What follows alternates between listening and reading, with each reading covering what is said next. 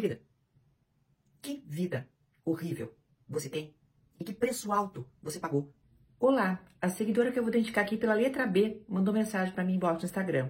E ela diz: Gostaria de um conselho seu? Moro com um rapaz que não é brasileiro. Estamos juntos há cinco anos, mas tenho uma profunda mágoa dele, que não consigo por fim. Quando ele me conheceu, eu tinha um cachorro, o qual sempre amei muito, e ele começou a judiar do meu cachorro. Parênteses. Só isso já era motivo para você não estar com essa pessoa. Tomei a decisão de dar meu cachorro embora, já que estava há sete anos comigo.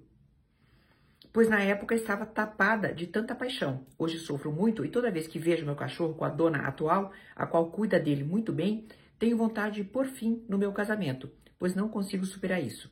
Sempre choro muito. Querida, tem vontade de pôr fim?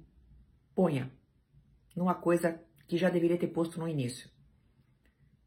Quando uma pessoa maltrata animais, é sinal que o coração dessa pessoa é obscuro. O coração dessa pessoa está envolto em coisas que não são boas. Não é possível alguém não gostar de um animal. Não é possível. Os animais, o que, que são? Os animais, a gente sabe que a ciência mostra, inclusive os cachorrinhos são assim, são como se fossem crianças de 3 a 4 anos de idade. Não gostar de um animal equivale a não gostar de uma criança.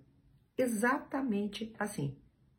Querida, que vida horrível você tem e que preço alto você pagou para ter um homem ao seu lado.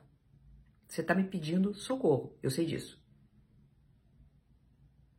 E está querendo uma validação para aquilo que você já sabe que vai fazer. Pois eu te digo, valido sim. Agora, um detalhe importante. Deixe o coitadinho do animal, agora que faz cinco anos que ele já está no lugar, deixe ele no lugar em que ele está, tá?